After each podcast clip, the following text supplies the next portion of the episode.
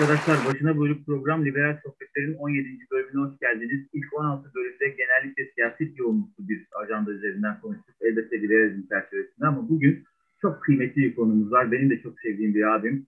Alim Küçük Pehlivan'la konuşacağız. Alim Küçük Pehlivan e, Başar Sos CEO'su ve aynı zamanda YASAD Yazılım Sanayicileri Derneği e, Başkan Yardımcısı. Türkiye'de girişimcilik, yazılım e, çok önemli sektör biliyorsunuz e, ve dünyada yazılım sektörünün bugünü, geleceği, Türkiye'de bugünü, geleceği gibi geniş bir çerçevede olabildiğince toparlayıcı bir sohbet yapmaya çalışacağız. Kürşat da söz, ver, söz verdi. Sözünü kesmeyecek Halim abinin ve gevezelikler yapmayacak ama önce ben konumuza merhaba diyeyim. Ondan sonra Kürşat'a merhaba diyeyim ve programa başlayalım. Halim abi hoş geldin.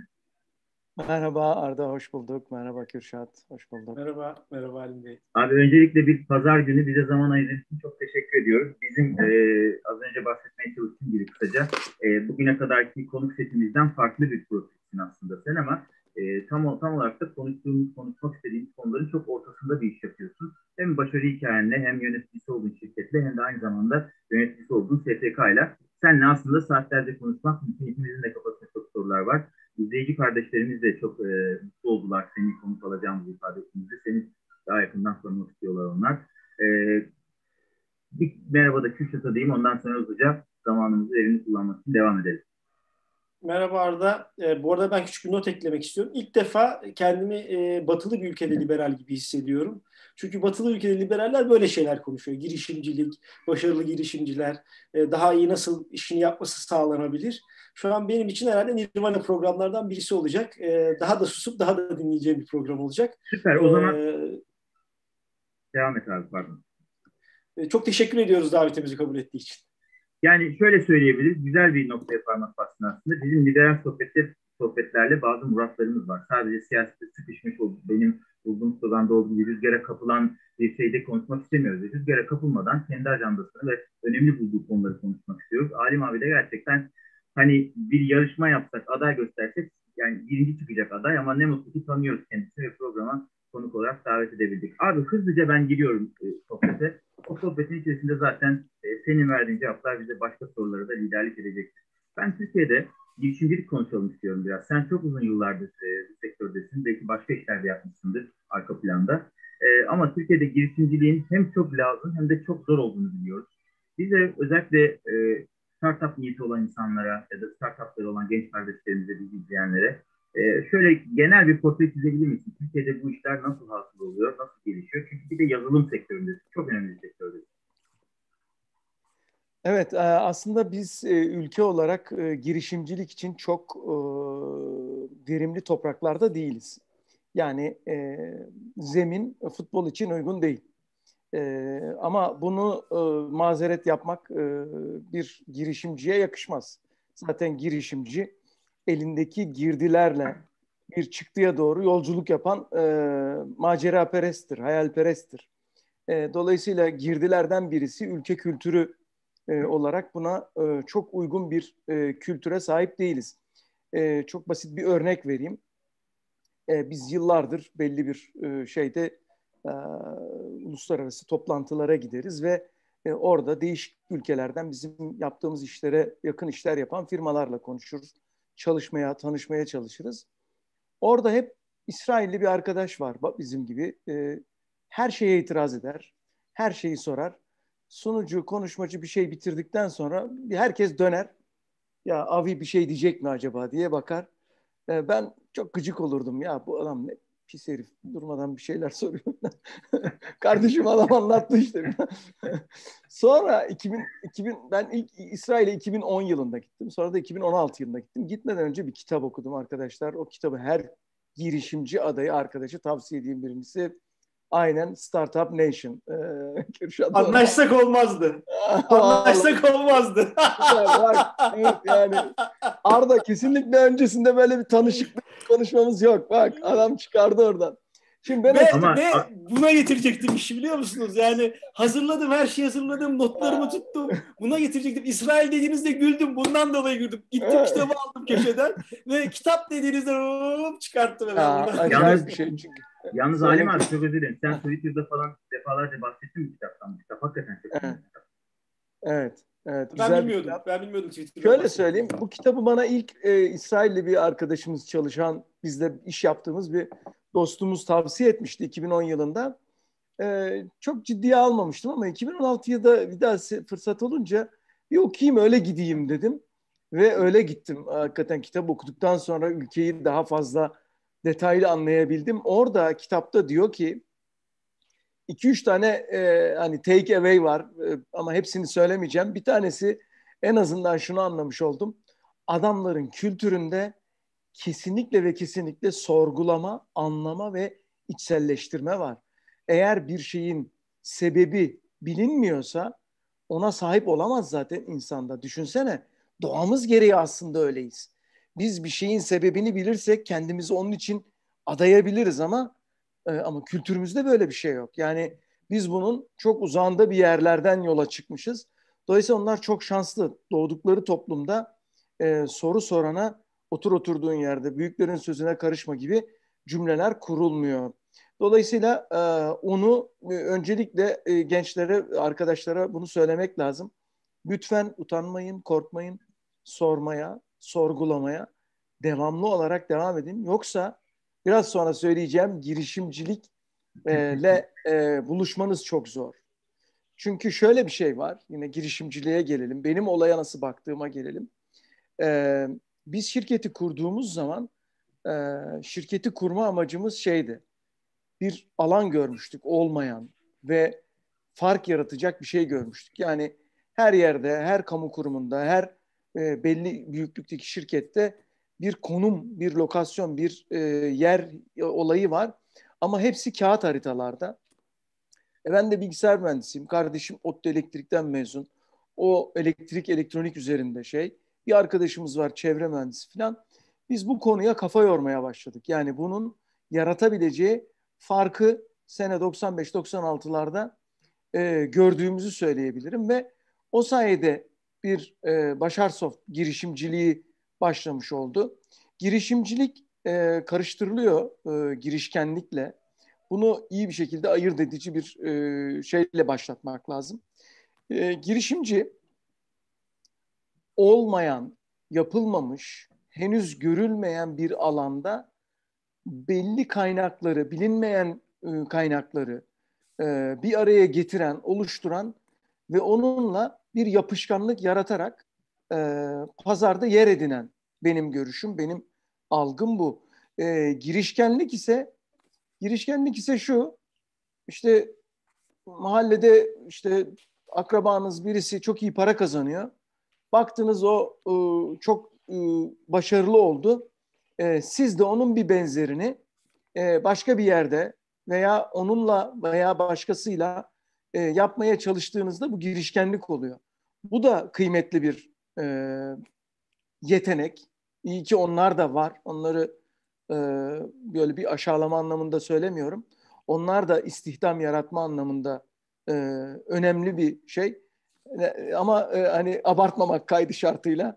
Çünkü mesela bizim şirketin merkezi Balgat'ta e, Bolu Tüneli açıldığında Bolu'daki ne kadar e, et ve köfte lokantası varsa hepsi Balgat'a geldiler. Şimdi e, yaklaşık 3-4 yıl sonra da sadece bir iki tanesi kaldı. O kadar milli servet boşa gitmiş oldu. E, o açıdan e, kopyacılık da o kadar da e, tavsiye ettiğimiz bir şey değil. Dolayısıyla e, öncelikle girişimci e, bir ihtiyacı gören e, ve o ihtiyaç için kaynakları bir araya getirebilen e, sınırlı kaynaklardan yola çıkarak e, bir iş oluşturan kişi. Biz de e, dijital harita konusunda böyle bir e, yolculuk yaptık kendimiz. 24 yaşında şimdi Başar Soft. E, 200'den fazla çalışanı var. E, yurt dışına ihracat yapıyor. E, ve e, tamamen ilk yıl, ilk gün çıktığı alanda çalışmaya da devam ediyor. Biz konum teknolojileri üzerine e, çalışıyoruz ve ürün ve hizmetler geliştiriyoruz. Peki abi ben o zaman çok özür dilerim. Kitaptan daha bahsetmek istiyorum ya. Çok özür dilerim sözünü kestim. Evet. Orada da bunu yapmışsınız. Yani şeyde e, kendinize bir mavi okyanus yaratmışsınız evet. e, haritacılık konusunda. Türkiye ve bölgede de, ya bildiğim kadarıyla bölgede de yani İsrail'i bir hariç tutarsak bu noktada e, sizinle şey yapabilecek bir e, örnek çok yok. E, haritayı bu şekilde anlamlandırıp. Çünkü siz sadece, şimdi bizim hayatımıza GPRS'te dokunuyor ama bu yol e, şey yaparken e, harita dokunuyor ama çok çok geniş bir şey. Yani dokunmadığınız sektör yok aslında baktığınız zaman. Yani evet Kürşat yola çıktığımızda biz de bu kadar derin bir yere okyanus açıldığımızı bilmiyorduk. Biz hani göldür, denizdir falan diyorduk. Ama yani şimdi şöyle söyleyeyim. Bugün evinize gelen 10 kargodan 9'unun adresini Başar Soft'un yazdığı bir yazılım hangi şubeye gidecek diye ayırıyor. Şimdi onların hepsiyle de bunu nasıl rotalarız, hangi sırayla götürelim? İşte Kürşat'a, Arda'ya evde şu kadar saat bekle diyeceğimize şu saatte geliyoruz diyebilelim dedirtmeye çalışıyoruz. Her beş pizzadan dördünü e, biz e, evlerinize hangi şubeden geleceğini söylüyoruz. E, bugün Telekom'un sizin e, binalarınıza çektiği, iş yerlerinize çektiği fiberin kapasitesine, e, hızı ne, e, hangi aboneler e, ne zaman, nerede, nasıl başlamış, bitmiş ve e, nereye kadar çıkabilir gibi harita üzerinde yapılabilen tüm analizleri e, bizim yazılımlarla yapıyorlar. Dolayısıyla çok böyle ucu açık bir alan e, olduğunu e, biz de e, gördük. Bazen madencilerle çalıştık, bazen emniyetle, suç haritalarıyla çalıştık, bazen e, GSM şirketlerinin e, çağrı düşme yerlerinin nasıl düzenleneceğini çalıştık. E, şu anda da e, konuma dokunan yer o kadar çok arttı ki mobilite dünyada internete giriş oranları e, Amerika'da zaten 2017-2018'lerde %50'yi çoktan geçmişti. E, ama şu an bütün dünyada %50'yi geçti ortalama olarak. Dolayısıyla her mobil hareket bir konumla e, hayat buluyor. Merhaba Fıstık. Şu an sizi duymuyor. Değil mi? çok özür dilerim. Yok yok çok çok sevimli oldu. Yayın, yayına bir konu kaldı. Tane oldu. Devam et abi lütfen. Böldü. Dolayısıyla bu Mavi Okyanus e, stratejisi doğru. Hakikaten e, orada e, ben o kitabı okumadım. E, onu bilmiyorum ama... Şiddetle tavsiye ederim. E, onu hemen listemize alalım o zaman. Ya bana da bir İsrailli, ikisinde bir İsrailli, Zvika Şamir. Ben tekstilde uğraşırken Etiyopya'ya gittim. Etiyopya'da e, bir e, Türk girişiminde çalıştım. E, cemaatle alakası yok. E, hep onu zannediyor insanlar. e, yani Sünni bile değillerdi. Çiboya üretim yapıyorlardı orada. E, ve e, Türkiye'nin klasik hastalıkları vardı ve bir İsrailli gelmiş oraya, Zvika Şamir. E, adam tekstilde orada fırsatı görmüş ve danışmanlık yapabilecek bir yer arıyor.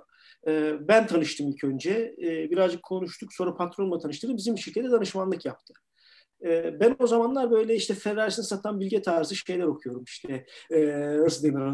E, işte e, ünvansız lider falan öyle kitaplar okuyorum. Dedi ya böyle dedi çocuk kitapları okumayı bırak dedi. Önce bunu önerdi işte Mavi Okyanus'u önerdi. Sonra Startup Nation önerdi. Sene 2009 ya da 2010 olması lazım. Benim şu ana kadar hayatımda pek çok şeyi yönlendiren şey. Özellikle Startup Nation dediğiniz gibi yani gerçekten life changer bir kitap. Ee, Mavi Okyanus stratejisi de öyle. Ee, yani sizin şu an işte 5 pizzadan 4'ü, 10 kargodan 9'u insanlara şey gibi geliyor şu an böyle bir e, yani hadi canım falan denilecek şey ama bu böyle bir günde olabilen ya da sizin onun için yaptığınız bir şey değil. Ama boşlukları görüp doğru yatırımlarla doğru şeyler yapılırsa e, yani burada kebapçı tutuyor bir kebapçı da ben açayım demek yerine veriyi okuyup ya bu kebabı mesela Bahçeşehirli evlerde bir kebapçı var çok iyi tutmuş. Bu adam Bakırköy'e de sipariş veriyor. Ya şu bakayım Bakırköy'deki bu, bu tür kebapların sipariş oranı ne? Burada bir kebapçı var mı? Aa yok. O zaman ben de bakayım burada nereye açarsam lojistik anlamda daha hızlı hizmet veririm falan deyip veri okuyup da kebapçı açacak adamlar çıktığı gün Türkiye evet. ekonomisi yani daha ben, iyi noktaya gelecek. Evet Kürşat çok iyi bir noktaya temas ettim. Burada bu konuda sektörün en e, enleri olan Nazım Salur'u anmakta fayda var. Şöyle Kesinlikle. bir olay anlatırlar. Nazım Bey de anlatır bunu kendisi. E, şimdi bakın e, ilk e, bir taksiyi kurduklarında biliyorsunuz e, bir taksi aslında e, yurt dışında var olan bir e, modeli Türkiye'ye getirmekti. Yani bir yaratıcılığı yoktu. Lokasyon inovasyonu yapılıyordu.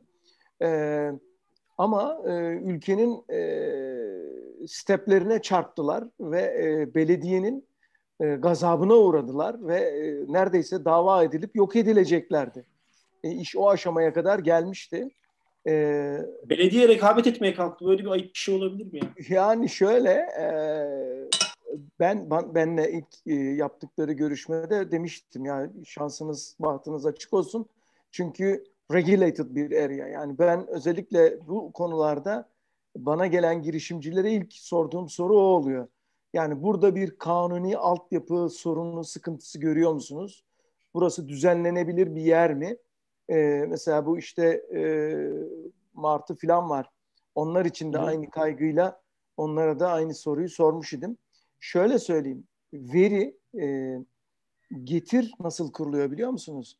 Bir takside çağrıyı yapan ve bitirdiği yerlerde e, noktaları biriktiriyor e, bir taksi ve bir ısı haritası ortaya çıkıyor. Diyor ki bu e, kültüre sahip tüketiciler yani taksiyi dijital çağıran tüketiciler evine sipariş verebilirler. Bu insanlar hareketliler, işte e-ticarete yakınlar. Dolayısıyla ne yapıyor? İlk önce o 6 dakikalık depolarını, 6 dakikalık, 10 dakikalık o depoları, o sözü o bölgelerde başlatıyor. O sayede bir kartopu etkisi yaratabiliyor. Dolayısıyla benim veriyi söyledin ya, bu iş bir oyun ama bitmeyen bir oyun. Yani dakikası süresi yok. Devamlı olarak oyunun kuralları değişiyor ve o kurallara göre kendinizi update edip yeniden sahaya çıkmanız gerekiyor. Yeni girdilerle kendinizi e, ayarlamanız gerekiyor. E, bunu yapabildiğiniz müddetçe girişiminiz başarılı e, olacaktır. E, bu önemli girdilerden birisi. Bir diğeri de burada yine girişimcilere ve e, girişkenlere de değinen başka bir şeyi de belirtmek isterim. Birincisi amacınızı iyi belirleyin. Ee, eğer amacınız para kazanmaksa siz girişimci değilsiniz. Ee, biz şirketi kurduğumuzda e, tabii ki para bir sonuç olarak bir yerde olması gerekiyor. Ama bizim hayalimiz şeydi. Ya işte Ankara'da 3-5-10 kişi çalışır mı bizle? Hadi biraz e, şey yapalım hani 30 kişiye çıkar mıyız falan diye e, hayaller kuruyorduk. Ama temel amacımız neydi?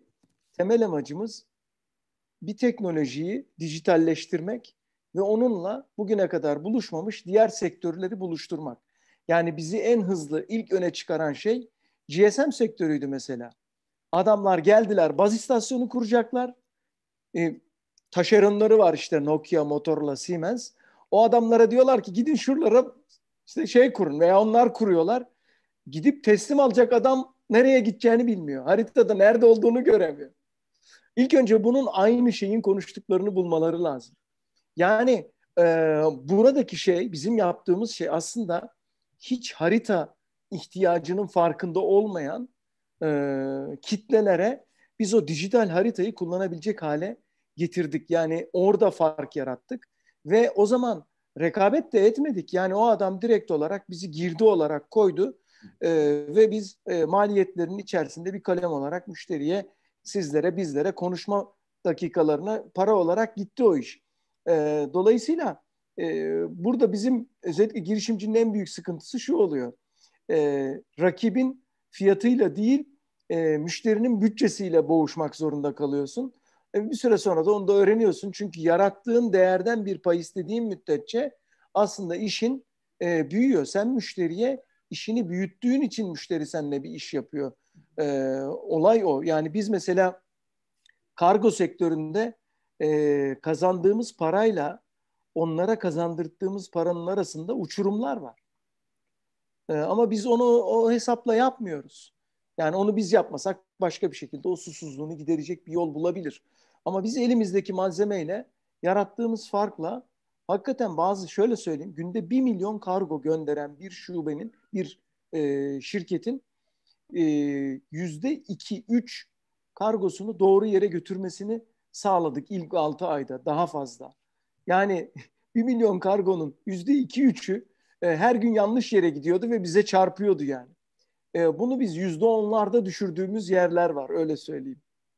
E, dolayısıyla e, amacınızın para olmaması, iyi bir hedefinizin olması lazım. Yani siz ne yaratmak istiyorsunuz? Kişisel olarak da, şirket olarak da e, müşterinize de açıklayabileceğiniz iyi niyetli bir hedefinizin olması lazım. Aynı zamanda çalışanlarınıza da yani çalışanlarınız da onu hissetmeliler. Dolayısıyla bu girişimcilik yolculuğu ancak bu şekilde bir e, başarı oranı artabilir diyelim. Burada bir toparlamak için bir araya girme ihtiyacı hissettim abi. Şimdi e, çok önemli birkaç şey söyledin aslında. Birincisi girişimcilik, e, girişkenlik ve kopyacılık aynı şeyler değiller. Dolayısıyla biz bunların neler olduğunu, e, hangisinin nasıl çalıştığını ve neyi, niye yapmak istediğimizi anlamak durumundayız.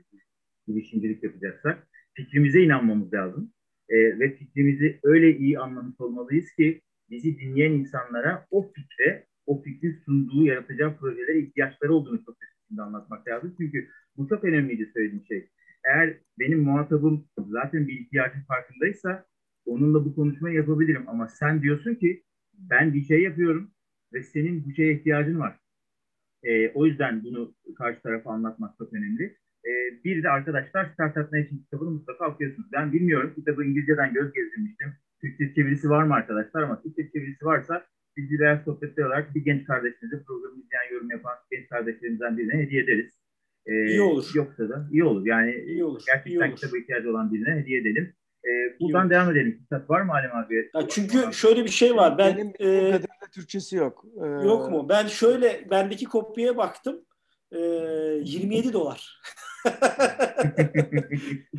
yani e, İngilizceden çevirip size yollayacağım diye şey. o zaman arkadaşlar İngilizcesinin PDF'ini ben size e-mail olarak yollarım. ee, evet abi buradan e, Kürşat senin özellikle sormak istediğin bir şey yoksa hani ilişkili bir soru belki yazılım benim, sektöründe. Yani, benim bir sorum var aslında.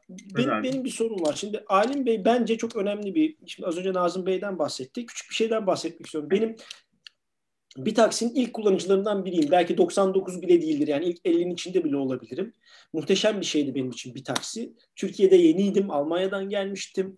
E, o zamanlar Almanya'da şeyi kullanıyordum. Bu e, Alman e, demir yollarının bir navigasyon sistemi var. E, otobüslerle entegre, toplu taşım diğer bütün her şeyle entegre muhteşem bir sistem. Sizi bir noktadan bir noktaya arabanızı kullanmak zorunda kalmadan Almanya'da götürüyor. Muhteşem ve her şey öngörülebilir bağlantılarla vesaireyle birlikte. E, bu Türkiye'ye geldiğimde çok ciddi bir şeydi benim için bu ulaşıma Türkiye'de alışmak. E, ondan sonra e, tam o dönem bu çıktı. Bu e, bir taksi çıktı ve taksi bulmamı kolaylaştırdı. Muhteşem hayranım. O dönemde çalıştığım şirketin yine New Business ile ilgili bir kısmındayım. Ve hem yatırım yapılıyor hem de işbirlikleri çıkarılıyor. O noktada e, Nazım Beyler geldiler Getir projesi için. Şimdi ben projeye hayran oldum. Ya çünkü oradaki ihtiyacı ben de görüyorum. Ama kimseyi inandıramadım o projeye. Yani dedim ki ya buna bakın şimdi yatırım yaparsak buna şu an doğru bir şekilde biz de yatırım. Çünkü sadece reklam veren olarak baktılar. Şimdi reklam veren olarak bakmayın. Bu işte birlikte yapalım. Gün gelecek o şeyde konum almış insanlar, şu an kötü durumdayken konum almış insanlar bununla kazanacak. Çünkü Amazon'un nereye gittiğini de görüyordum o esnada. Şu an Prime falan bayık noktaya vardı ama o zaman onları da görüyorsunuz. Yurt dışını da takip ediyorsunuz. Dedim ki buna şu an yatırım yapalım reklamcılığı unutun. Burada çok güzel bir gelecek var.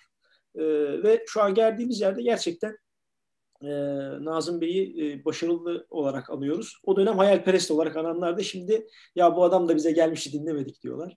İyi oluyor. ya bu, bu, bu Türkiye'de çok sık şey yapılan e, kullanılan bir laf değil mi? Aslında vaktiyle keşke o işe girseydik. E, o yatırım yapsaydık denilen durumlar çok oluyor gerçekten. Şimdi ben bir şey, ben de bu noktada bir şey söylemek istiyorum. Ben de bir birkaç iş yaptım öyle. insanların bana hep nasıl yapamayacağımı anlattığı. Ben de hep nasıl yapacağımı bilip sustum. Yani tamam size niye akıl vereyim diye. Size ilk başta nasıl yapamayacağınızı anlattılar mı? Yani sizi vazgeçirmek için neler yaşadınız? Bize biraz onları anlatsınız. Yani çünkü şunun için gençlerin fikirleri oluyor. Başta ailesi olmak üzere herkes neden olmayacağını anlatıyor. Benim bir satışım var. Çok büyük bir satış. Hala bir yıl oldu o satış yapalı. Bir yıl sonra o sektörün doğayenleri bana o satışın neden olmayacağını anlatıyorlar. Gerçekleşmiş bir satış. E, size de neler oldu? Yani onu biraz anlatsanız. Çünkü gençleri biraz onu konuda şey yapalım istiyorum, yüreklendirelim istiyorum. Ya şimdi e, birincisi e, bir, bir genelleme ve e, insan doğasında öyle bir hani koruyuculuk şeyi var. Herkese de şey yapamıyorum. Yani ya bu çocuk şimdi başarısız olacak, işte şey olacak, yani üzülmesin, üzülmesin. O yüzden durduralım bunu falan şeyi de olabilir yani. Ama mesela şunu hatırlıyorum. Ee, ya bizim rakibimiz diye adlandırılan bir firma var. E, firma rakibimiz değil yani. Netget diye bir firma var. Bu adamlar hali hazır harita yapıyorlar. Belediyelerin haritalarını yapıyorlar. Bir sürü e, okumuş, bir sürü bilgili insan ya bunu zaten Netget yapıyor diyor. Ya bizim daha bir şeyi anlatmamıza bile fırsat vermeden bunu zaten şu yapıyor. Bunu zaten bu yapıyor. Ee, sen niye uğraşıyorsun diyen çok oluyor. Ee, bu bu çok basit şeyler arkadaşlar. Burada bunu geçersiniz. Yani zaten girişimci bunu geçemiyorsa zaten o yolculuğun sonuna da varamaz. Esas sorun e, başka yerde. Statüko sizi çok ciddi eziyor ve e, biz mesela ilk şirketi kurup yola çıktığımızda bir sürü yerde e, bizim benzeri işlerimizi yapmak üzere çalışan, bizim alanımızda işler yapan firmalar e, özellikle kamuda harita kamusuz olmaz. E, yani bizim işimizi, bizim büyümemizi engellemek adına e, olabildiğince e, bizim çok çok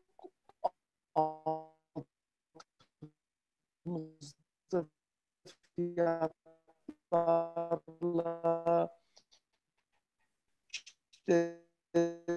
işte şeylerle çok önümüzü kestiler. Biz uçmuş ve pis ortamdan e, diyesinde bir projeyle kurtulduk. Yoksa biz de e, gidebilirdik yani e, ok altına e, büyüyemeyebilirdik yani. Orada bir orada bize bir proje alıyor. Biz orada e, bir projeye başlıyoruz ve 2005'lerde geri dönüyoruz Türkiye'ye. Ee, şimdi e, neden dönüyoruz? Diyoruz ki ya evet artık daha şeffaf bir ortam var.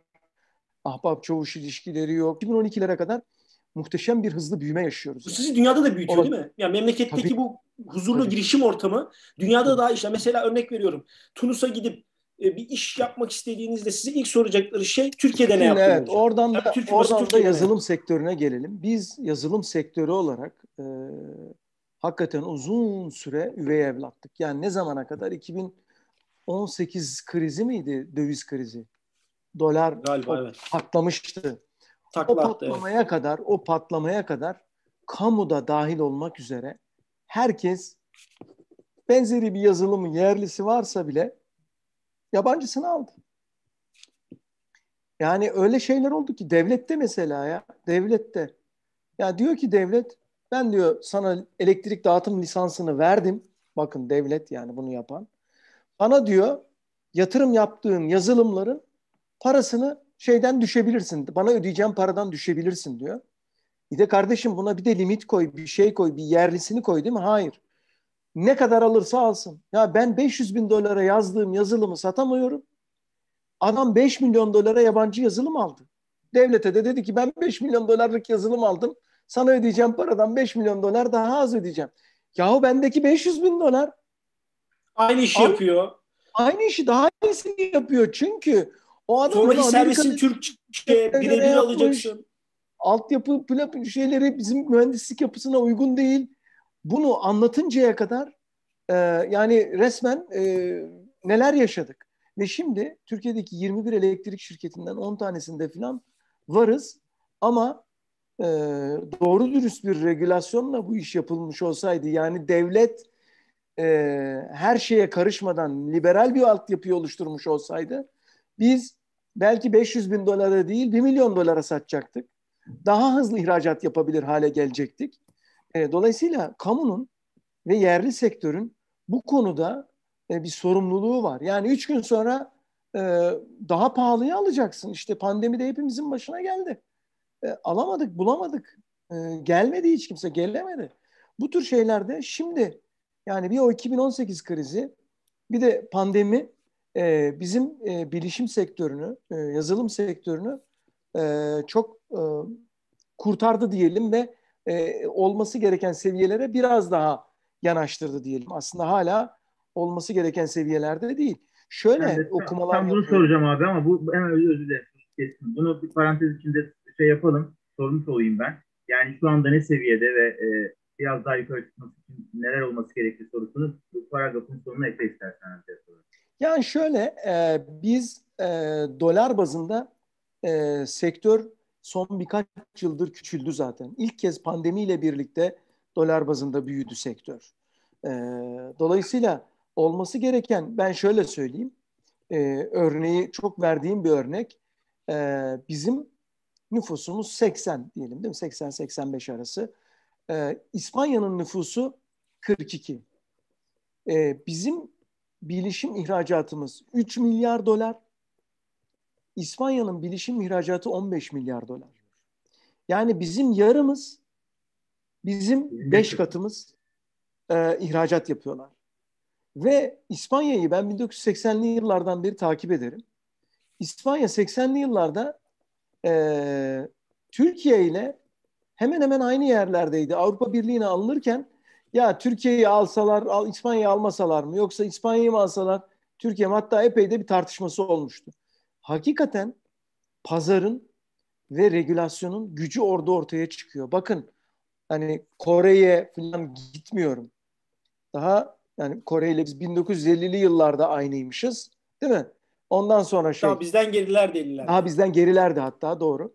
Ee, biz 80'li yıllarda yani 80'li yıllarda İspanya ile aynıydık. Şimdi nasıl bizim 10 e, katımız olabiliyorlar? Yani e, bizim 10 katımızlar e, bu alanda baktığımızda. Dolayısıyla alacağımız çok yol var. E, ama tabii yazılım şöyle bir şey. İşte Kürşat başta onu da söyledi. E, hakikaten şöyle yani şimdi bir inşaatı yaptın, yaptırdın, ekonomi döndü. İşte musluklar takıldı, lavabolar takıldı, camlar, her şey oradan geldi, buradan geldi, sattım bitti. Ve de bir oranın ne, nesi var? Orada çalışan firmanın o bina sayesinde elde ettiği bir ekonomik çarpan var. Yahu bir kere döndü, iki kere döndü yani. Ama yani bir yazılımcı o yazılımı bir kere değil, beş kere değil, bin kere, on bin kere, bir milyon kere satabilir. Yani girdi aynı. Aynen Çarpan bu dünya böyle dönüyorken, burada böyle bir dünya varken e, bunu ana fokus yapmamak hakikaten ben anlayamıyorum. Yani ülkenin yatıyor kalkıyor. Ulan biz bu işte 20 milyon genci nasıl yazılımcı yapıyor olmalıyız diye tartışıyor olması lazım yani. Ya da yazılımcı olmasa bile yazılımcıyla birlikte çalışabilir hale gelmiş. Çünkü sektörlerin zaten, de tabii, kendini tabii, yazılımlara göre regüle etmesi lazım. Yani Aynen. daha holdingler Excel'le yönetiliyor. Çok üzülüyorum buna ben. Koca koca holdingler bir şey oluyor. Dur size bir Excel yapalım diyor. Yani bir çıktı alabileceği bir yazılım kullanmıyor. Ya trilyonlar dönüyor. Ben saçım olsa saçımı başımı olacağım. Allah'tan kelim yani. E, trilyon dönüyor. Adam bir tane Excel'le holding yönetiyor. Kafayı yiyecek gibi oluyorum bazen. Ben bu Excel örneği üzerine bir şey söyleyeyim mi? Çok özür dilerim. Aklıma bir şey geldi. E, bu pandeminin ilk, ilk 4 ayından birinde olması lazım. E, İngiltere hükümetinin belli bir aşamadan sonra e, bu istatistikler şey oldu. E, kayboldu bazı istatistikler. Yani bir e, güncellenme problemi e, ortaya çıktı. Sonra anlaşıldı ki meğerse bunu bir Excel site tutuyorlarmış. Orada belli bir satır şeyi var ya. Yukarıdan satırı gidince aşağıda evet aşağı, aşağı şaka değil bu gerçek arkadaşlar. Yani bu Google'lanabilir ve Google'dan bulunabilir. Ee, böyle bir durum var. Bir daha bir ikinizin söylediği şeyde de cümlelerde bir kelime geçti. Ona bir tatlı düzeltmek istiyorum. Regülasyon kelimesi tabii liberaller için biraz negatif bir kelime olabilir. Oradaki doğru regülasyon ve doğru teşvik anlamında kullanılıyor. Aynen. Tabii tabii tabii tabii tabii. Yani Çünkü regülasyon e, çok sınırlı, sınırlandırıcı bir şey, çok çerçeve çizen bir şey ama e, sektör iyi anlaşılırsa ve sektörün ihtiyacına göre e, sektörü yormayan, işleri kolaylaştıran bir regülasyon yapılırsa işler bambaşka bir hale gelebilir demek istiyorsun Halim abi. Ya ben en azından şunu söylüyorum. Ee, biz e, Kürşat onu sordu. E, yurt dışında ben şimdi hakikaten gidiyorum yani. Tunus Elektriğe gittim. Nijerya'da elektrik şirketleriyle görüşüyoruz. Anlatıyoruz ve adam şeyi soruyor. Türkiye'de nerede, ne çalışıyor? Hatta biz Nijeryalıları aldık getirdik. Sakarya Elektriği gösterdik. Orada yaptığımız projeyi Almanlar da gelip gördüler. Öyle e, uç örnekler yaptık ki e, Siemens firması da getiriyor. Orada geldiğimiz entegre altyapıyı diğer ülkelerle gösterebilmek için. Ama nasıl oldu? Biz 7-8 tane 10 tane e, farklı elektrik şirketinde bu e, know-how'a ulaşınca e, sonrasına bir sonrasına bakabilir hale geliyorsun. Şimdi gidiyoruz uluslararası fuarlara. Yani bizim burada yaptığımız ölçekte işleri adamlar 300-500 milyon dolarlık işler olarak pazarlıyorlar. Yani çarpı, çarpı binle pazarlıyorlar. Yani biz burada hakikaten yani o kadar e, şey durumdayız ki ama neden? E, şimdi geçen gün şeyi okuyorum. O, o kitabı da tavsiye ederim. E, Adnan Dalgakıran'ın Yüzleşme diye bir kitabı var. Çok yeni çıktı. E, o kitabı mutlaka e, edinsin herkes, okusun. O da Türkiye'nin Startup Nation'ı gibi bir kitap. Ya, o benim hayalim ya. O benim hayalim. Yazacağım bir tane yani. Ee, vaka vaka seçip yazacağım. Hayalim o benim. Yani mutlaka yapılması lazım. Mesela diyor ki orada sen tekstilcisin Kürşat oradan söylüyor. İnsanlar diyor e, İtalyan modasını alırken İtalyan tekstilini almıyorlar diyor. Milano'nun kültürünü tüketiyorlar diyor. İtalya'nın tarihini tüketiyorlar diyor. Sen ülke olarak en iyi kumaşı, en iyi kesimi, en güzel e, işte kot pantolonu, ceketi üretebilirsin. Ki hakikaten üretiyoruz. Ama fiyatımız kültürümüz kadar, dünya kültürüne olan katkımız kadar. Dolayısıyla toptan iyileşmenin e, bu farkındalıkla oluşması gerekliliği var. Ve biz e, Türkiye olarak bir teknoloji ülkesi olarak görünmüyoruz zaten. Yani bu eğriye eğri doğruya doğru bir turizm ülkesi, bir tekstil ülkesi olarak bir miktar görünüyoruz. Ama teknoloji ülkesi olarak görünmüyoruz. Dolayısıyla bu konuda hızlı bir aksiyon alınabilir ve bu birikim oluşturulabilirse teknolojide algı daha yüksek. Yani şey e, ne diyeyim e, bir firmadan alırken bu Alman malı mı diye arabaya bakıyoruz ama yazılımda siz bakıyor musunuz? Mesela kullandığınız bir yazılım bu hangi ülkenin yazılımı diye bakmıyorsunuz. Çünkü orada algı daha e, rahat. Evet. Çünkü şeyi biliyorsunuz. E, o her yerde yazılabilir algısı var zaten. Ama yine de bunun için bir e, efor gerekiyor. Ülke olarak böyle bir e, şeye de ihtiyacımız var. E, bu kadar genç nüfusu da e, istihdam edebileceğimiz başka bir e, alan ben düşünemiyorum. Belki de hani elimde çekiç var, her şeyi çivi görüyorum diyeceğim ama yani şöyle bir şey var. Alim abi e, ya sizi böyle dinlemek aşırı zevkli. Dinledikçe de insan bir şey şey yapıyor. Bu arada Adnan Bey'in adı geçti. Adnan Bey'i e, girişimcilik ve yazarlığın yanı sıra toplumumuz Beşiktaşlı ile tanır. E, Beşiktaş Yönetim Kurulu üyesi Adnan Bey. E, Beşiktaş'ın adını geçirmeden hemen şey yapmayayım. E, şimdi e, yazılım dediğiniz şeyde fonksiyon o kadar önemli ki bir ara böyle bir Çin düşmanlığı oldu şeyden dolayı e, pandemiden dolayı Wuhan'dan çıktı işte Çin malı tüketmeyeceğim son bilmem oyuncakta şunda her şeyde insanlar vazgeçer gibi oldu. Şimdi bakıyorum cep telefonun Çin'de üretiliyor. Zaten donanım kısmını geçtim ama yazılımların çoğu da Çin merkezli. Artık Çin yazılım anlamında da birçok şeyler yapıyor. Dediğiniz gibi geniş bir insan kaynağı olduğu için bir de daha otoriter bir şekilde e, insanları yönlendiriyorlar bazı şeyleri. Olanı kopyalama veya geliştirme noktasında. Yani ben bile bazen bakıyorum e, sevmediğim böyle Çin gibi ülkeler oluyor bazı şeylerde. Bakıyorum yani bir şekilde Çin'e dokunmadan edemiyorsun. Çünkü çağla yarışacaksın. Yazılım da öyle bir şey. Yani fonksiyonu size çok önemli bir değer katıyorsa ve siz çok radikal bir insan değilseniz nereden olduğuna bakmıyorsunuz. Türkiye'de mi üretilmiş, nasıl üretilmiş, nasıl yazılmış? Çünkü yazılım dediğinde en önemli olan şey ne? Fonksiyonu ne? Bana yüzde on kar ettiren bir şirketi kan davalım, şey, yazılımı kan davalım yazmış olsun. Ya derim alayım da en azından yüzde on kar ederiz. Yani ona bakıyorsunuz. Çünkü bu e, sizin az önce söylediğiniz gibi önemli olan karşı tarafa katma değeri ne? Yani ben bunu yaptığımda karşı taraf bir katma değer görecekse Evet bunu kullanılıyor. Bu da hep e, daha özgür bireylerin, e, ben mesela kendi işim, ben şu an dijital reklamcılıkla uğraşıyorum. Tekstilden çok sert bir geçiş oldu ama e, çağın ihtiyaçları onu gerektiriyordu. E, şunu görüyorum yazılımcı, developer arkadaşlarda.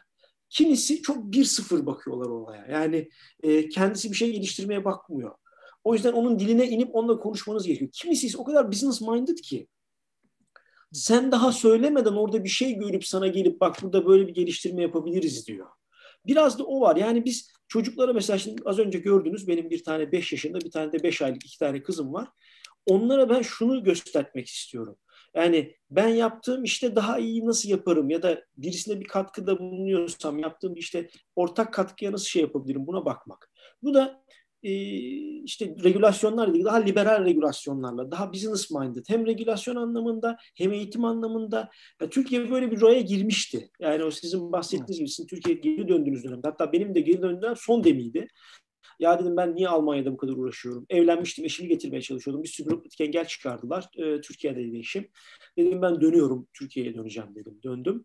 E, ondan sonra gezi olayları oldu zaten. Her şey tersine döndü. Ama o dönemde benim gibi pek çok insanın yurt dışında karşılaştığı, yetişmiş, orada bir know-how var. Ben Türkiye'ye döndüm, tekstil yapayım dedim. Bir baktım beni bedavaya çalıştırmaya çalışıyorlar. Ya dedim ben o zaman niye geliyorum bu memlekete bedava çalışmaya? Bir dakika dedim ya ben katma değer katacağım, şey yapacağım. Sizin şeyinize benim orada Avrupa'da bir pazarım var şuna ve ben bütün o birikimimi bırakıp e, dijitalde gelecek gördüğüm için geleceğe dijitalde dedim dijital bir iş yapmak için dijital reklamcılığa girdim ve kafama da yattı. Şu an çok mutluyum, çok seviyorum işimi. Ama günün sonunda hep insana değer vermekten geçiyor. O know-how'u olan çocuğu değerlendirmek. Ya o çocuk gelmiş ben bunu sömürmeyeyim. Yani ben bunu yani bu kapitalizmin şeyi değildir. Sömürmek kültürle alakalı bir şey. Kapitalizm aslında değerli adama o değerli parasını verir. O karşılığını verir. Gerçekten rekabetçi bir kapitalizmse. E, onu oturtmak. Şimdi bahsettiğiniz 2018 krizi, hep krizlerle yapıyoruz bunu. 2002 krizi, 2001 krizleri oldu. Türkiye'de bazı şeyler düzeldi. 2018 krizi oldu. Dediğiniz gibi yazılım, bu ihracat anlamında tekrar akla geldi. Ha, tekstili öldürmüşüz, neyle ihracat yapacağız? Aa bak burada hala öldürmediğimiz bir kısım yazılımcı kalmış. Hadi bunları destekleyelim noktasına geldi. E, şimdi önümüzde bir süreç var. Siyaseti kısmı falan hiç girmiyorum. Sizce Türkiye yazılımda hangi adam yani A partisi, B partisi, C partisi fark etmez. Türkiye 2025 yılına geldiğinde yani bundan bir 4 sene sonra yazılımda bir dünyada akla gelen bir firma olmak istiyorsa 3-4 tane önemli adım ne şu anda atmadığımız e, atmamızın iyi olacağı? Valla yani şöyle söyleyeyim. Ben çok basit bir şey daha, bir örnek daha vereyim. Bakın İsrail'den örnek verelim. Ve Odalar Borsalar Birliği'nden örnek verelim. Ee, yazar orada ne demiş? Demiş 10 milyar dolara yakın paraları var odaların. İsrail Mobileye diye bir startup firmaya o fonlar 100 milyon dolar bir fon ayırıyor. 20 milyon dolarını bir firmaya veriyor. Bunlardan biri Mobileye. Mobileye iki yıl önce Intel tarafından 14 milyar dolara satın alındı. Ve İsrail devletinin o vermiş olduğu 20 milyon dolar 3,5 milyar dolar alarak geri geldi. Şimdi e, buradan yola çıkarak aslında bizim devlete ben şey demiyorum. E, yani destekler yok, şey yok. Bu yanlış olur. Hakikaten çok iyi ekonomik desteklerimiz var. ARGE desteklerimiz var. Fakat sadece sol kos, kol kası gelişen e, bilek güreşçiler gibi duruyoruz. E, uçtan uca bir e, şey yok destek mekanizması e, yok. Yani bir ürün satılmıyorsa bir firma çıkarttığı bir ARGE ürününü satamıyorsa bir daha ARGE desteği vermeyin o firma. Ama ARGE desteğinde sınır yok. Sadece diyor ki beş tane yapabilir. Hayır yaptırtmayın. E, veyahut da el koyun yaptırdığı ARGE'ye ortak bir havuza yapabilecek insanları açın. Satamıyorsa devletin kaynaklarını kullanamasınlar. Dolayısıyla bizim böyle bir e, daha radikal e, adımlara ihtiyacımız var. Bunu kim yapar bilemiyorum ama ürün ve satış odaklı yani e, girişe değil gelişme ve sonuca da bakan e, bir şeye ihtiyacımız var. E, ülke olarak da mantığımızı girdi ile ölçmekten çıktı ile ölçmeye değiştirmemiz lazım. Bugün bu bütün politikacılar ne diyor Ardacığım? Şu kadar sınıfımız, şu kadar öğretmenimiz, şu kadar bilgisayarımız var diyor. Hayır öyle değil. Onların hepsi e, girdi kısmında. Bana çıktığı söyle. Sen verimlilikten sorumlusun. Sen ne ürettin? Yani kaç tane global firman var? Kaç tane e, uluslararası markan var? Bununla övüne övünebilirsin. Yani girdiyle övünmeyi bırak. Bakın bugün oyun şirketlerimiz büyüdü. Niye? Oyun şirketleri iki sebepten büyüdü. Birisi devlet doğru bir destek verdi.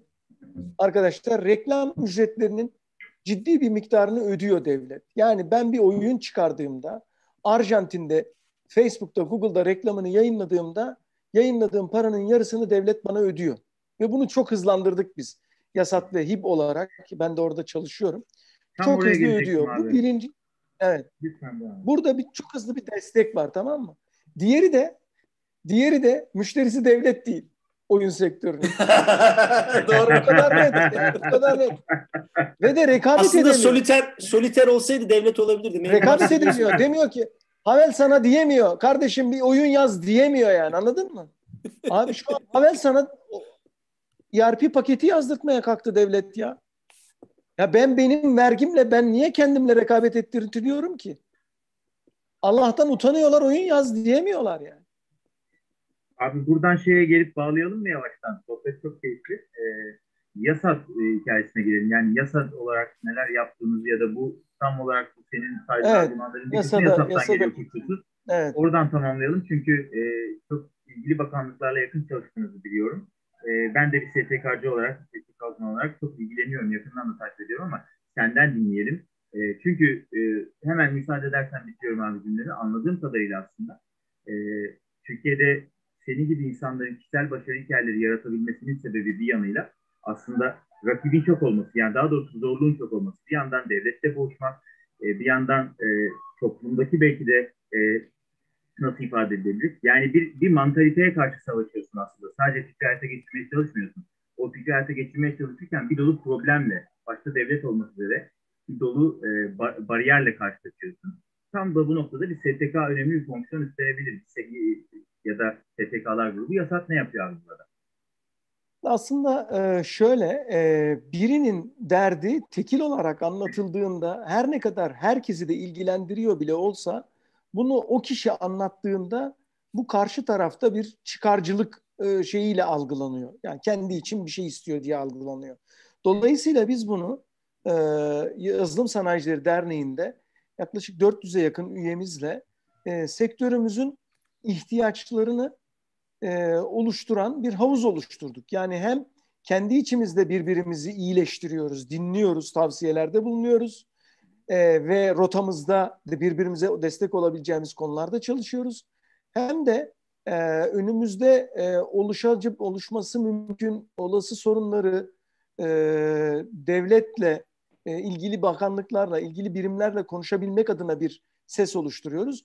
Onların da aslında böyle bir şeye ihtiyacı var. Adam da yani tek bir firmayla gelip randevu alıp senin derdin ne demek onların iş yükünün arasında çok mümkün değil. Dolayısıyla karşısında işini düzgün yapan, e, üyelerini düzgün dinleyebilen bir e, oda e, mantığı var. Yani biz orada bir e, sivil toplum görevi görüyoruz. Esas derdimiz e, bizim daha hızlı büyümemizi sağlayacak, yurt dışına açılmamızı sağlayacak ortamın oluşmasını e, sağlamaya çalışıyoruz. Dolayısıyla YASAT'taki şeyimiz bu. Bireysel olarak ben zamanımın ciddi bir kısmını e, artık hani Başarsoft'ta e, epey bir kurumsallaştığımız için e, Yazılım Sanayicileri Derneği'ne, Hizmet İhracatçıları Birliği'ne e, ayırıyorum ve yakın zamanda da e, startuplara mentörlük için kurs almaya başladım. E, bir kursu tamamladım. E, şimdi bir Avrupa Birliği destekli kurs alıyorum. E, ve e, öğrenmeye devam ediyorum. Öğrenmeye devam edeceğiz. Ve öğrendiklerimizi de bizi tanımayan, bizi bilmeyen, onlarla herhangi bir çıkar bağlantımız olmayan kişilerle de paylaşmaya ve bunu çoğaltmaya devam edeceğiz. Ardacığım bizim gayemiz bu. Abi özellikle bu son söylediğin gerçekten çok önemli. Şimdi e, her ikimiz de başka uzmanlık alanlarından geliyoruz. Ben hayatım e, yani hayatlarımız farklı seyretmiş ve ben şu anda başka bir e, iş yapıyorum sizden aslında. E, fakat bugüne kadar edindiğim tecrübe ve şu anda yaptığım işi yaparken e, yaptığım projeler, ziyaret ettiğim ülkelerde genel yani başarılı olmuş fikirlerin arkasında, başarılı olmuş ülkelerin, hatta kurumların arkasında genelde gördüğüm şey budur. E, bir çıkar çatışmasına girmeksizin e, bildiğini, öğrendiğini ve doğruladığını e, girişimcilere, startuplara yani yenilerle yenilerle paylaşarak birlikte büyüme, başarı, başarabilen ülkeler ve kurumlar videolar gibi görüyorum. O yüzden özellikle yasakta yaptığım şeyleri çok takdirle e, karşılıyorum, ilgiyle takip ediyorum. Bu bağlamda bir soru soracağım abi. Sen hem bir e, bir şirketin yöneticisin hem de yasakta bir, e, bir bağlantın var, orada çalışıyorsun. Bu ikisini birlikte erittiğinde Türkiye'de gelecekten ümitli misin abi? Özellikle konuştuğumuz evet. perspektifte. Bir daha tekrar eder misin? Alamadım son cümleni. Ee, şöyle abi, yani hem hem bir başarı çok tecrüben var, yani sektörü çok iyi tanıyorsun. Evet. Hem de yas, yasakta e, bütün STK tarafından, sosyal tarafından da bir bilgileri dinliyorsun. Ve buna bağlı olarak da e, ilgili bakanlıklarla çalışıyorsun. Kamu iradesiyle doğrudan bir muhataplığın var. E, bu bağlamda şu anda baktığın açıdan gördükleriyle dayandıracağın gelecek projeksiyonu nedir? Gelecekten ümitli misin? Evet. Onu sormak evet. Ee, ben e, süper ümitliyim. Yani şöyle söyleyeyim, e, burada e, görüyorum gençler e, o kadar çok böyle değişik açılardan yaratıcılıklarıyla bir yerlere ulaşmaya çalışıyorlar. E, sadece e, işte biz bu STK'lar ve bu konuda önceden o yollardan geçmiş insanlara ulaşmalarını kolaylaştırmamız lazım. Ve de yine Adnan Dalga Kıran'la e, olayı bitirelim. E, yaratıcı sermaye dediğimiz yaratıcı birikimle sermayeyi birleştirme ihtiyacı var ülkenin. Yani ülke nüfusunun yaklaşık her ülkede, her e, dünya ülkesinde yüzde iki buçuk üçü e, dertlenen ve üst düzeyde gayret gösteren ve bunu yapabilecek yeteneğe de sahip bir nüfus. Ama siz ülkenin ürettiği sermaye birikimini o ekiple buluşturabilirseniz bir kıymet oluşuyor. Amerika'da işte Elon Musk'lar, işte e, Mark Zuckerberg'ler ve işte e, Jeff Bezos'lar nasıl oluşuyor? E, bu sermaye bunlarla buluşabildiği için, bu beyinlerle buluşabildiği için oluyor. Sermayeyi e, işte e, oryantalistik 5. 6. 7. 10. arabasını alan e, adamla buluşturmaya devam ederseniz, üçüncü, dördüncü yalısını almaya e, çalışan adamla buluşturmaya devam ederseniz, ülkeniz tinaj çekmeye devam eder. Abi çok bu arada ya. bu arada başarılı olmak için gayret gösterenler, öne çıkanlar tabii ki olacak. Bir Nazım Salurlar olacak, bir başka isimler olacak. Bunlarla ilgili hiçbir ümitsizliğim yok. Ama istiyorum ki gönlümden geçen bunu benim mezun olduğum ortaokuldaki, lisedeki sınıftan bir tek ben değil, beş tane, on tane arkadaşım da yapabilseydi. Onlar ya. şimdi e, Estonya'ya yazılım satıyor olabilseydi. Onlar şimdi Arjantin'e teknoloji satıyor olabilselerdi. Bunu yapabilecek durumdayız biz. Derdim de bu. Abi işte bu son, son söylediğin şey özellikle bizim gibi ülkelerde genellikle başarı hikayelerinin neden personal hikayeler olduğunu yani kurumsal hikayeler olamadığını çok güzel özetledi ama bunları söylemiş birisi olarak umutlu olduğunu söylemen bence muhteşem bir çıktı. Toparlama yani burayı toparlamış sayalım. Kürşat bilmiyorum başka sorun var mı ama ben... Ben bir şey e, daha söyleyeceğim. Yani Alim abi çok önemli bir şey söyledi az önce. Ee, Türkiye'de şu olur. Alim abi gibi birileri çıkar, bir şirket kurar. E, bütün her şeyi Alim abi gibi o kuran kişi bilir. Yıllar geçse bile profesyonellere bırakılmaz o yönetim. E, gece onlara 11'lere kadar aileye bile vakit ayırmaz. Sadece iş düşünülür. E, rüyada bile iş düşünülür, kalkacak iş yapılır. E, Alim abi dedi ki ben dedi yönetimi zaten profesyonellere bırakıyorum. Artık derneğe vakit ayırıyorum dedi. Daha çok onu şey yapmaya çalışıyorum. Zaten onu yaptık dedi. Ya bu işte muhteşem bir kültür. Onunla ilgili de bu bey e, Isaac Adiges Selanikli bir profesör. E, Acices Institute diye de bir şey var. O kurumların hayatını çok güzel anlatmış. E, o da çok önemli bir profesör.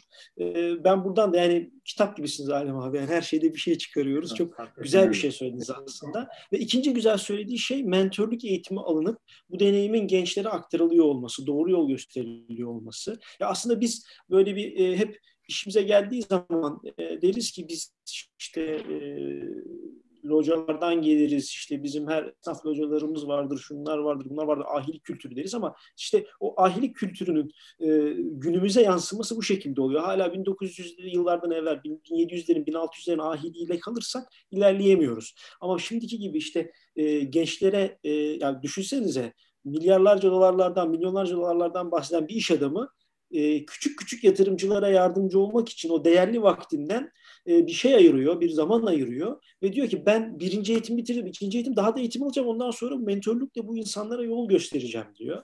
E, beni de aslında umutlandıran şey siz gençlerden mutlusunuz. Biz de e, orta yaşlılar olarak e, artık biz yeni gençler olarak daha doğrusu artık genç biliyorsunuz 60 yaşına kadar insanlar genç artık. Biz de bundan umutluyum. Yani deneyimli insanların içinde o deneyimi aktarmak amacında olan 7. 8. arabamı almak evet herkes ister 7. 8. araba ama ondan önce gençlere de bu birikimleri aktarayım diyen insanların olduğunu görmek de beni mutlu ediyor. Beni heyecanlandırıyor şeyde e, ülke genelinde. Çünkü ben de böyle birkaç girişim deneyimim var kendi içimde. E, oralarda yurt dışından biriyle konuştuğunuzda bunu görüyorsunuz. Evet. Ya diyorsunuz bana bu adam nasıl vakit ayırdı ya diyorsunuz. Yurt içinden birisi zaten artık çok danışmıyorum içinden kimseye çünkü hep nasıl yapılmayacağını anlattıkları için. E, ben o yüzden size teşekkür ederim. Yani ülkeye geleceğine inandığınız için bir.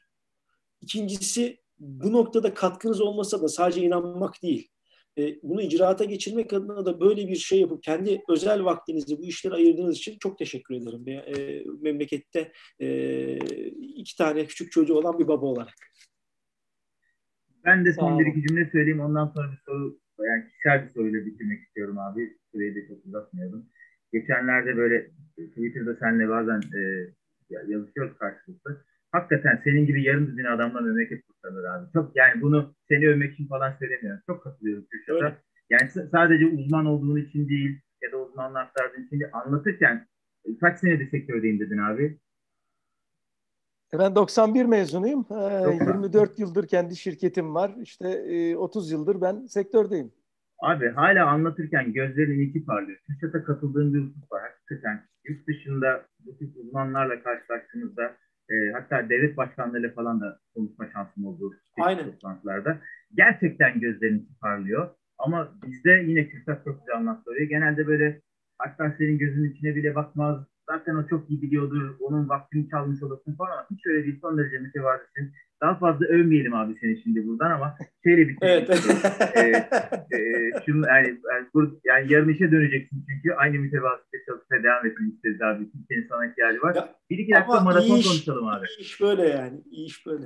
Maraton. Maraton, koş, maraton koşuyorsun abi. Ah, spor, e, ben onu bilmiyordum. Spor, spor mesela e, senin bu derece işte iç huzurlu, sağlıklı, harmoniyus insan olman da önemli bir şey midir? Ve veya niye? Spor yani, yani yemek yem, yemek yemek yemek gibi bir şey benim için. Ee, eğer e, böyle güzel bir yere gidip koşamazsam, e, birkaç gün spor yapamazsam e, böyle e, kötü bir insan oluyorum. Etrafa zarar verebilir hale geliyorum. O yüzden çok seviyorum sporu. E, yaklaşık işte 40 yaşına girerken bir maraton koşmam lazım deyip başladığım bir e, koşu e, yönü oldu. Ve uzun zamandır da koşu ağırlıklı bir spor hayatım var. E, en, e, en yakın zamanda da işte 11 Nisan'da İzmir'de 42 kilometre bir e, maraton var. Ona e, kayıtlıyım. Ona gideceğim. E, en uzun da bir 90 kilometre koşmuşluğum var. E, Ey maşallah. Niye arabamı bozuktu falan diyorlar. ben şeyi biliyorum abi sen bazı sabahlar e, şey koşarak gidiyorsun değil mi Ankara'da? Yani böyle şeyler evet, evet. var. Bazen işe koşarak gidiyorum. E, hatta yolu uzatarak gidiyorum. İşle ev arası biraz e, yakın benim. Onun için dolaşa dolaşa gidip geliyorum. iyi oluyor. Her halükarda gördüğünüz gibi her halükarda enteresan bir profil arkadaşlar. Türkiye'de hani e, konuşmaktan çok keyif alacağınız ve e, yüz akı diyeceğiniz ve konuşurken böyle geleceğe dair umutlu olacağınız insanlardan bir tanesi. E, inşallah 11'dekini bilmiyorum yetişebilir miyim? O Türkiye'de olacağım emin değilim ama e, senle Nisan ya da Mayıs ayı içinde bir yerlerde de en azından bir yarım maraton koşarız diye ümit ediyorum. Çünkü ben Süper. senle konuştuk, senle konuştuktan sonra abi e, bulunduğum yerlerde yani günde ortalama 20 kilometre koşu şeyine başladım. Günlük ortalamam bu oldu yani yavaş yavaş. E, biraz Süper. yerleri açıyorum. E, inşallah en kısa zamanda görüşeceğiz. Abi çok teşekkürler. Kısa istersen bugün sen toparla programı. Çünkü çok keyifli bir diyalog ya, bizim açımızdan tabii böyle işte sektörün sesi falan gibi bir amacımız yok. Ama benim açımdan şuydu programın önemli şeyi. E, Alim abi gibi değerli bir iş adamının vizyonunu gençlerle paylaşmak. Bence e, bugüne kadar yaptığımız gençlere en faydalı program oldu. E, inşallah dinleyip aradan bazı şeyler e, kaparlar. Ve hatta Alim abi Twitter'da mentionlayıp hemen bir soru sormaları e, halinde cevap vereceğini de biliyorum Alim abinin. Yeter ki insanlar bir şeyler katmışsın. Çok teşekkür ediyoruz. Ben açıkçası bu e, bir saat 15 dakika falan olmuş herhalde ama yani hiç anlamadım bile nasıl geçtiğini zamanın ki genelde ben sadece konuştuğum zaman anlamam. İlk defa dinledim. Güzel oldu. Ee, çok teşekkür ederiz. Ee, vizyon kattınız. Ee, bu kitap meselesini de hiç unutmayacağım. Yani bu Startup Nation meselesindeki evet. şey ben de muhteşem bir, muhteşem bir şeydi. Yani çünkü gerçekten bu iki kitap benim hayatımı değiştiren iki kitap. Bana vizyon katan iki kitap. Life Changer kitaplar. E, hatta e, belki bunun Türkçesi yok ama Mavi Okyanus'un Türkçesi var. Bunu en azından arkadaşlara evet. yollayabiliriz. E, bir kişiye. Bir kitapta ben söyleyeyim. E, ülkelerin düşüşü. Why Nations Fail. Daron Acemoğlu. Kütüphanede hemen getiririm. Daron Acemoğlu. Hemen getiririm. Onu okumadan e, Türkiye'yi, dünyayı anlamaları çok zor e, mutlaka e, mutlaka okusunlar. Muhteşem bir kitap. E, onu da tavsiye ederim. Çok teşekkür ee, ediyoruz. Peki toparlarken ee, abi sen de Alim abi, Kürşat yeter sen çok konuştun. Alim abi var mı söylemek istediğin birkaç kelime kapatmadan evvel? Bir dakika. Geliyorum ben Sen konuş abi. Evet. gelir. Şimdi e, şöyle söylemekte fayda var. Hepimiz bireyler olarak e, bu dünyayı yaşamayı hak ediyoruz e, hiçbir kimse e, birinden daha değerli veya diğerinden daha değersiz değil. E, lütfen hayat amacınızı belirleyin ve o hayat amacınız için ölesiye çalışın, uğraşın. Çünkü ancak öyle mutlu olacaksınız, öyle mutlu olacağız. Biz birey olarak mutlu olmazsak toplum olarak mutlu olmamız mümkün değil. Önce mutlu olmaya çalışalım mutlu insanlar diğer insanları da yolculuğuna alır, takar, götürürler diyorum. Çok teşekkür ediyorum. Evet Çok arkadaşlar. teşekkürler. Okuma listesi önerimizi de şöyle bir koyalım. Bu üç Lütfen. kitabı okuyun. Bu üç kitabı okuyun. Hayatınız değişsin şeyi. Kişisel gelişim. Ee, şaka bir yana gerçekten bu üçü de size çok şeyler katacak gençler. Şöyle bitiriyorum arkadaşlar. Ben bugün kitaplardan e, da bahsettik. Çok dolu dolu bir program oldu. Biraz uzun bir program oldu ama bence izlemek kesinlikle hatta tekrar tekrar izlemeyle ilgili sohbet olduğu kanaatindeyim ben. E, önümüzdeki programdan itibaren bekleyen ya da Nisan ayı itibaren e, Nisan ayından itibaren kitap hediyeleri de ya da indirimler falan gibi bu ufak sponsorluklarla sizleri okuma kültürü kazandırmak ya da okuma kültürünü geliştirmek, ona bir katkıda bulunmakla ilgili girişimlerimiz olacak. Çok hakikaten keyifli bir sohbet oldu, seyircilerle dolu bir sohbet oldu. Alim abiye tekrar teşekkür ediyorum ve e, Liber Sohbetler'in 17. bölümü içerisinde hepinize teşekkürler diyerek programı bitiriyoruz.